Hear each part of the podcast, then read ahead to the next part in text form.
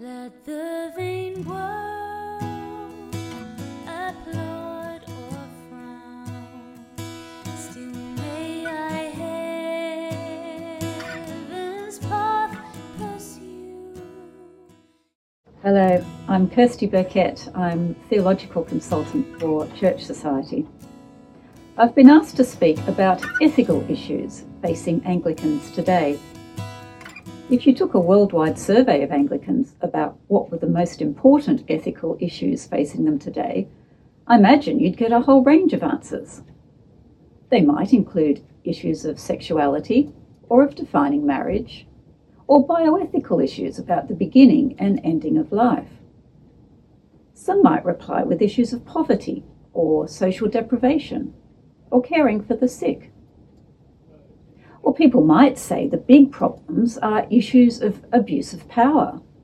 Some would say the big problem is lack of unity, exacerbated by lack of listening, overly heated responses, and intemperate answers.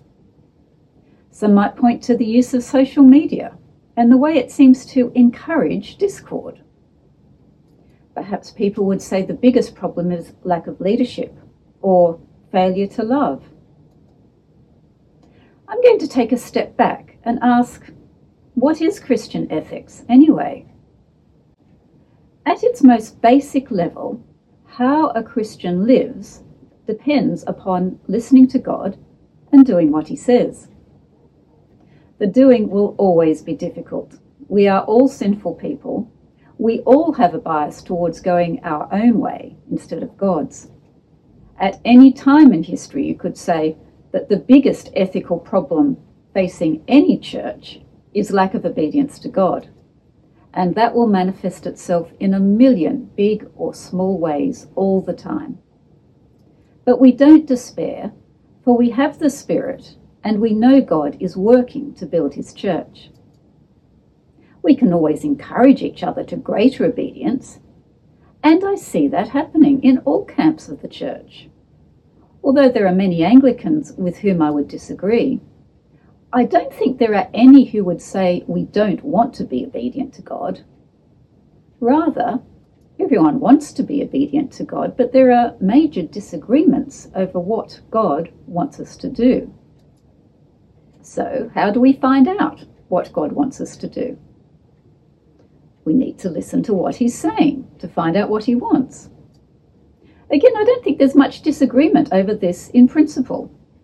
There's a great deal of talk about listening to God. People want to hear his voice. People make all sorts of claims about what God is saying.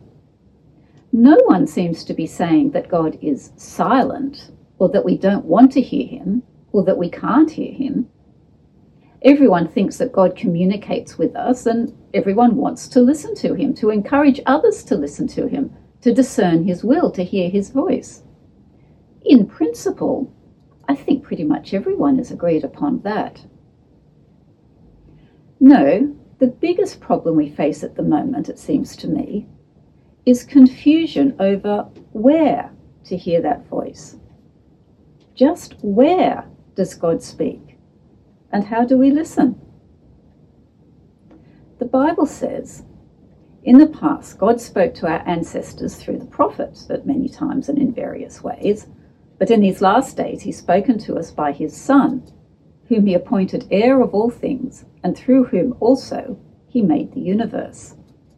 That's from Hebrews chapter 1. God speaks in his word. It used to come through the prophets at many times over the years and in various ways, and we have the faithful record of this speech in our Old Testament. In these last days, he has spoken through his Son, whose teaching was faithfully taught by his apostles as the Spirit led them into all truth. That teaching, written, is where we hear God's word. As the Apostle Paul said in 1 Timothy 3, verse 14, he wrote down his instructions so that we might know how we ought to conduct ourselves. These are the things that are to be taught and commanded, 1 Timothy 4:11 says. All scripture is God-breathed and is useful for teaching, rebuking, correcting, and training in righteousness, so that the servant of God may be thoroughly equipped for every good work. 2 Timothy 3:16 tells us. This is where we hear God's voice and where he tells us what he would have us do. That is how we know what good works are, what our ethical responses should be to all the situations that confront us. That is what the Bible says, and that is what Anglicans are supposed to believe. Archbishop Cranmer, in his homily, A Fruitful Exhortation to the Reading of Holy Scripture in the first book of homilies, said that we find in Scripture what we ought to do and what to eschew, what to believe, what to love. The famous collect for the second Sunday in Advent emphasizes this when it says, Blessed Lord, who hast caused all holy scriptures to be written for our learning, grant that we may in such wise hear them, read, mark, learn, and inwardly digest them. Lambeth Resolution 1 of 1958 affirms that the Bible discloses the truths about the relation of God and man which are the key to the world's predicament and is therefore deeply relevant to the modern world. And Resolution 3 of that year also affirms that the role of the Church is to be the guardian and interpreter of Holy Scripture, and that it may teach nothing as necessary for eternal salvation, but what may be concluded and proved by the Scripture. Yet that's very different from what a lot of Anglicans, especially in the Western world, are now saying.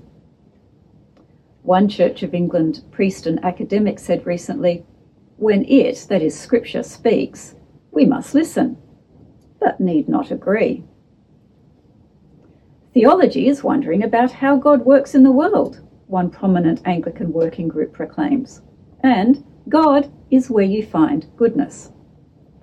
We are told on one official website that prayer is giving our attention to God in a two way spiritual relationship where we talk to God and also listen to Him.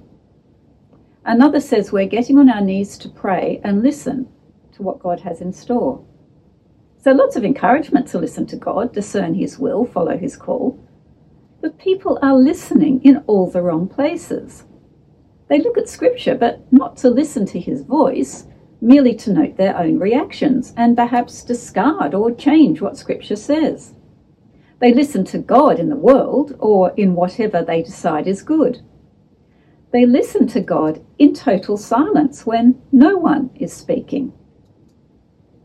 Much is made of the Anglican tradition of listening to Scripture, reason, and experience, and Richard Hooker is cited as the main authority in this.